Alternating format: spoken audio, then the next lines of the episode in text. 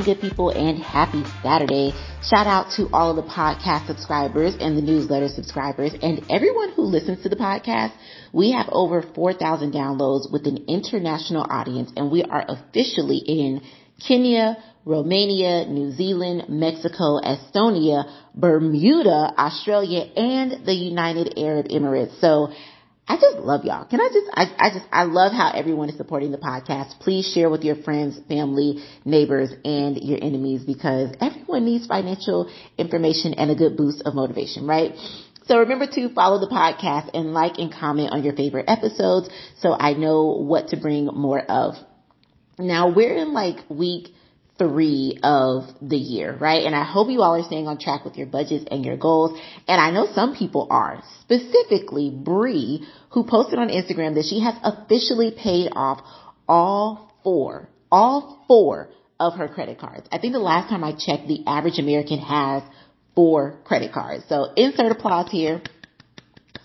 Um, Bree, I am so, so proud of you. Um, y'all like, obviously I'm not going to tell y'all who Bree is exactly, but um, Bree and I have had so many conversations about her future goals and paying off her credit cards is just one step to her getting closer to those goals. So sis, I cannot wait. You, you know the goal that I'm talking about. I can't wait for you to roll up and I, you know what? I'm going to leave it at that, but I'm so proud of her. She's killing it. If you are also um, paying off credit card debt, your car, your student loans, anything like that. If you're using the Black Girl Budget tips and you are getting out of debt, you're investing, you're saving, comment, DM me on Instagram, TikTok, all those good things so I can also shout you out. But also I want people to know that these tips are not only working for me, they're working for other people and that anyone can use these tips and really um, get their financial situation in order. It's going to be really important to start doing that now. So at the end of the year, you can see how far you've come. You can also get your Black Girl Budget Notebook. They're still on sale and shipping is still free. So you can write down where you are now and then at the end of the year, you can compare and say, all right, you know, at the beginning of the year, I had $50 in my emergency fund. At the end of the year, I have a thousand. You really want to see how you have grown over time so that you're not getting stuck in a rut. So Shout out to Bree. I'm so proud of her. Everybody else, I know y'all are doing well because y'all also DM me and comment stuff. So yeah, continue to do that. I promise I will shout y'all out. But most importantly, just to remind you that um, what you are doing is amazing. It is hard work and that someone out here is proud of you all. So speaking of paying off credit cards, today we are going to talk about how to prioritize your financial financial goals. And I get this question a lot. Nikki, how do I start? Where do I start? It's a common question because sometimes our finances are so all over the place that it's really overwhelming.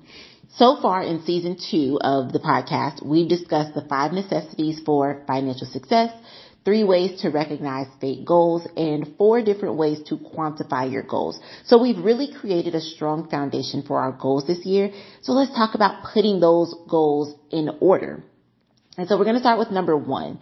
Now, listen, I, I know that, I know y'all want some goals that you can run out and do, but a lot of this has to do with mindset. I'm, I'm not going to get too much into mindset today, but I want you all to remember that digging ourselves out of a financial hole or getting financial stability sometimes requires the mental work that we have to do. And it's not necessarily reviewing every bank statement or, you know, going out and getting four more jobs. Sometimes it is really starting with where we are right now and using the tools that we have right now. So the first thing we're going to talk about is controlling your spending. This is really something that you have to work on within yourself. I, I can't say, hey, Ashley, you need to work on controlling your spending and like, you know, zap it into her brain. I, I can't do that. That is a decision that we have to make every single day when we wake up. We have to say, you know, instead of spending money, maybe I can knit a t-shirt.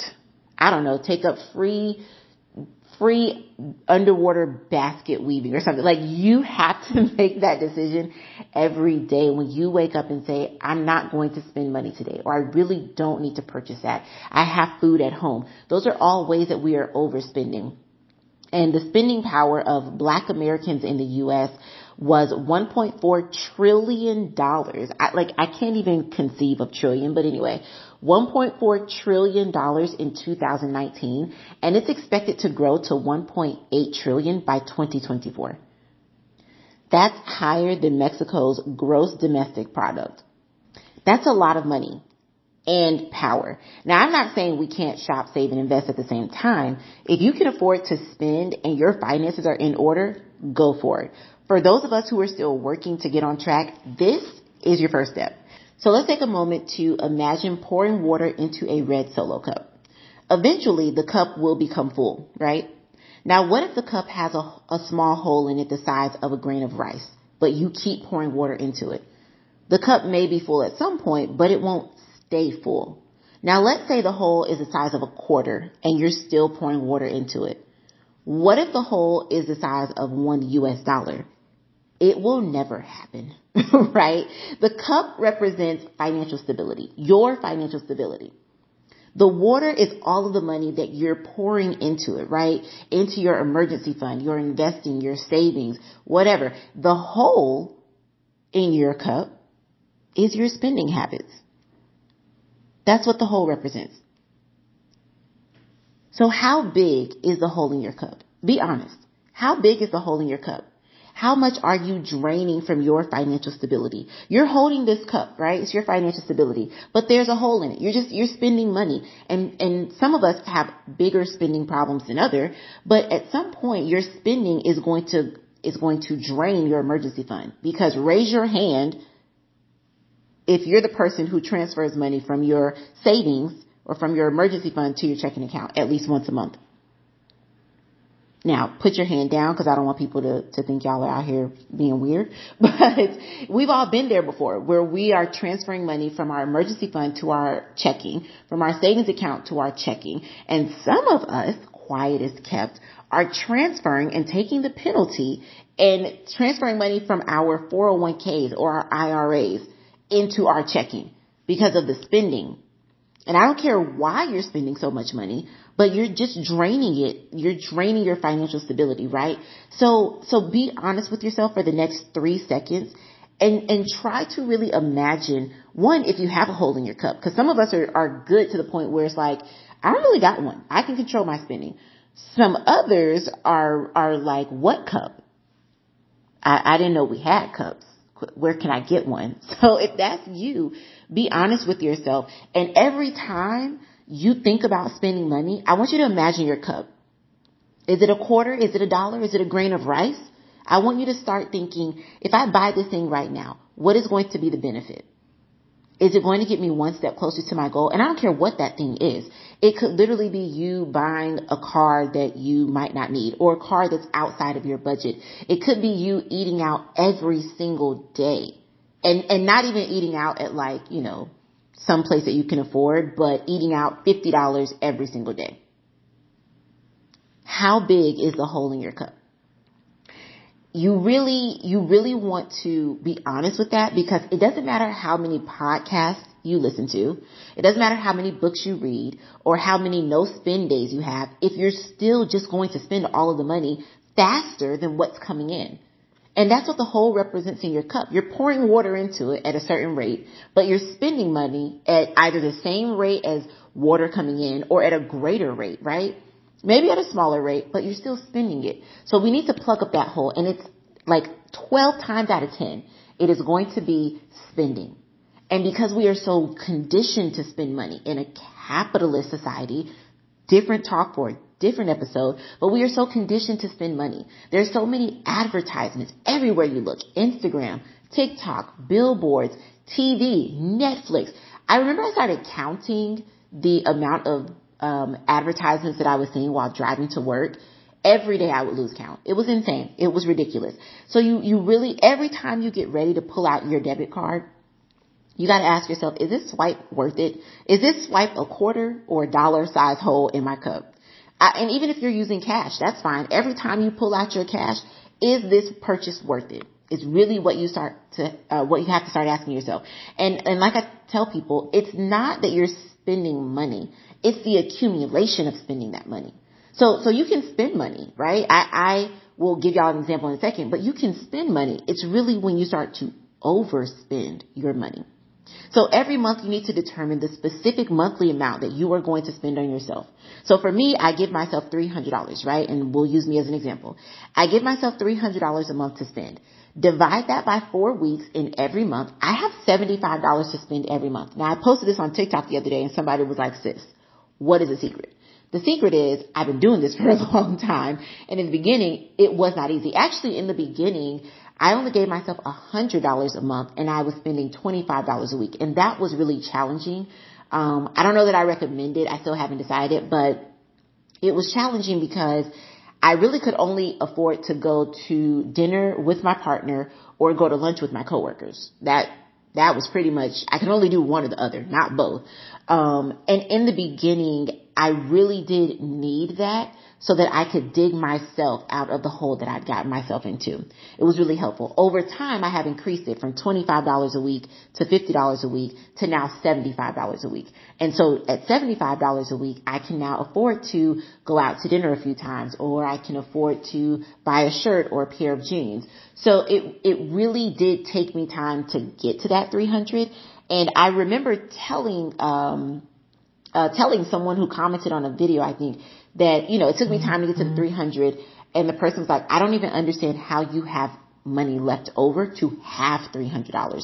So if you're someone who's like $300, that's it.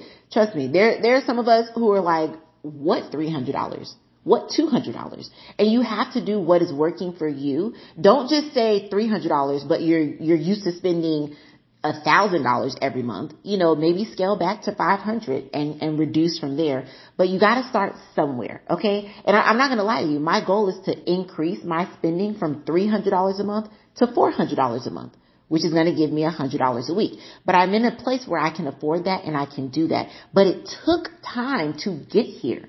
It genuinely took time to get here. So if you need to start at $25 a week, that's where you gotta start. If you can only afford zero, that's where you got to start. And, and I will tell y'all, with my $300 a month, once I spend that $75 a week, we are on Netflix and free walks in the park with the dog. Okay. Like I, I'm not saying, oh, you know, I, I spend my $75 a week and then I'm shut in the house.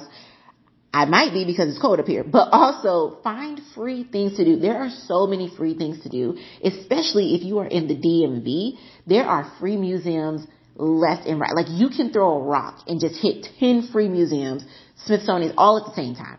So Google free things to do. Um, see if you can get free tickets from somewhere. There, we tend to think that you have to spend money whenever you leave the house, and that's not true. We've been conditioned to believe that and to do that, but it's not true. So determine the specific amount that you are going to spend on yourself every month and then stick to that. This requires discipline and practice. So be intentional about controlling your spending. Number two, your emergency fund. This is so important in order to live your best life. I mean, your very best life. You must have an emergency fund.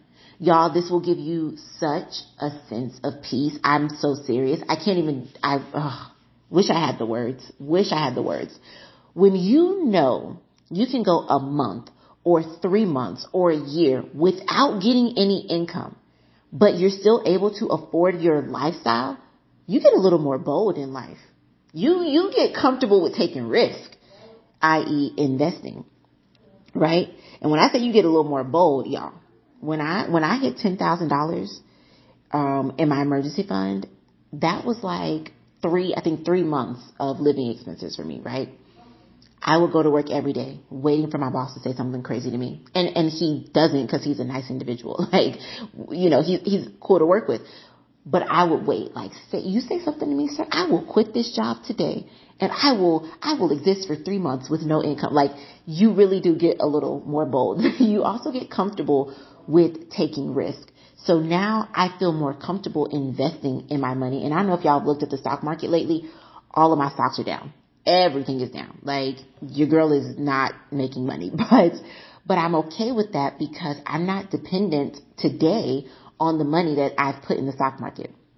I'm not dependent today on my you know other investments um, in in my personal real estate and things like that. So you you really have to create an emergency fund so that you can live comfortably. And I love to tell the story, you know, people think that your emergency fund is only when you lose your job. It is not. It is not. Your emergency fund is literally for emergencies. I love to tell the story about the time we got stranded in London. And this was in 2017, I believe. We, we fly from Tampa to New York to, to London, right? It's me, Ash, and a, a couple of other friends. We have a good time.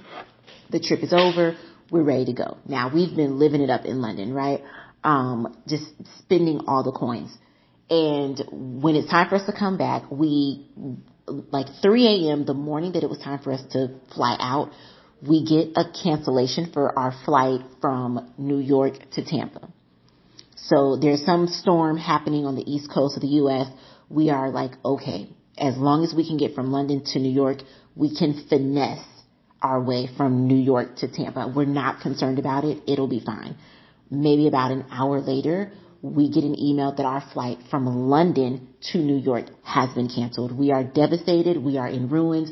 We, we are losing it. One of the people on the trip has kids that she has to get back to. So of course she is like not feeling this right now. The rest of us are, we don't have kids, but we just, we want to make sure we get back. We've got jobs. We've got dogs. Like we are not okay. So we, we are scrambling to get tickets, right? To, to just find any flight and we finally find one and the flight is like $500 more than our current flight. So we are just upset.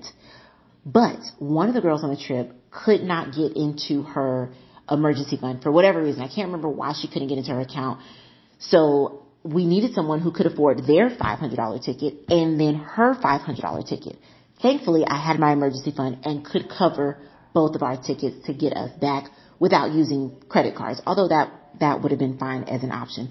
So you really have to remember that emergency funds are not just for when you lose your job.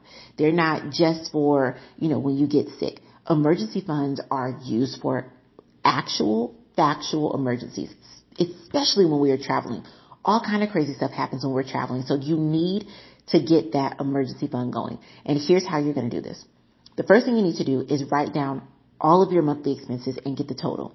Now, most people's goal is to have between three and six months in their emergency fund. So if your total expenses for the month come up to $2,500, multiply that by three and six to get a range of what your emergency fund should have. Now, take deep breaths because I know that saving $2,500 can be very challenging for some of us and will take an extremely long time just based off of how much money we make and where we are in life. So if you're like, Nikki, I, I hear what you're saying that I need to save this, but ma'am, it is going to take me a long time because I can only afford to save $25 or $50 or whatever that is. That's okay. I want to take a deep breath. Here's what you're going to do. You're going to focus on saving $500 first. That that is your goal. I don't care what else you thought you were going to do. Your if you have zero dollars in your emergency fund, your goal is to save five hundred dollars ASAP. ASAP. Once you save that five hundred dollars, not only are you going to DM me and tell me that you saved five hundred, so I can hype you up, you're then going to focus on a thousand dollars. Because saving 500 might be really challenging for some of us. Saving it, remember, right? We're, we're holding onto our cup, we're pouring water into it we're eliminating the holes. We're not transferring that money back to our checking account. We're, we're saving it. We're putting it away. We're moving on. We're then going to move on to a thousand dollars. We're going to save a thousand dollars. Now I've said this before. Do not stop at a thousand dollars. It is not sufficient unless you can tell me that the cost of living for you is a thousand dollars or less. You need to save more money. So for example, um, our, I'll just use our, our mortgage in, um, in our on our townhome. The monthly mortgage is one thousand fifty dollars. So even if I saved a thousand dollars, I would not be able to pay one month of the mortgage on our townhome. That's how I need you all to look at this. You're gonna go from five hundred dollars to a thousand dollars. When you hit a thousand dollars, you are then going to say, what do I pay every month for my living place, right? Like wherever you live, your, your apartment, your condo, your house, whatever it is. How much do I pay monthly? If it's $1,000, great, you've hit that. If it's 1200, 1400, 1900, that's your next goal. Because if nothing else, if nothing else, if your emergency was losing your job, which a lot of us did, we encountered that during the pandemic. If nothing else, you want to be able to afford the roof over your head. That's how we're going to look at this. So $500 to a $1,000. And then we're going to save roof over our head, whatever that number is. 1400, 1500, 2000. If you're in New York, it's probably $45,000 a month. You want to save that much, okay? And then from there, you're going to save the rent slash mortgage plus groceries. How much do you spend on groceries every month? Because you want to be able to live and you want to be able to eat. Those are the the two things that we need. A lot of our other bills we can probably eliminate or we can ask for a forbearance or hardship, but those two things you absolutely want to make sure you have. Now, obviously if you're in a deep emergency you can use credit cards, but the point of your emergency fund is to avoid using credit cards because what happens when you use a credit card during an emergency? Number one, it signals that you don't have money to take care of your emergency in cash. But number two, now you're going to pay interest on your emergency because you can't afford to pay it off. So we don't want to do that. So when people are like, oh, I have my credit card, you don't. You don't. You don't. Credit cards are not for emergencies. Okay? Hear me when I say that. So when it comes to prioritizing your finances, Number one, we are going to control that spending. We're going to patch up the hole in our cup and we are going to do a damn good job of it. Number two, we're going to do that emergency fund. The emergency fund is such a pivotal step. I don't care what anyone tells you.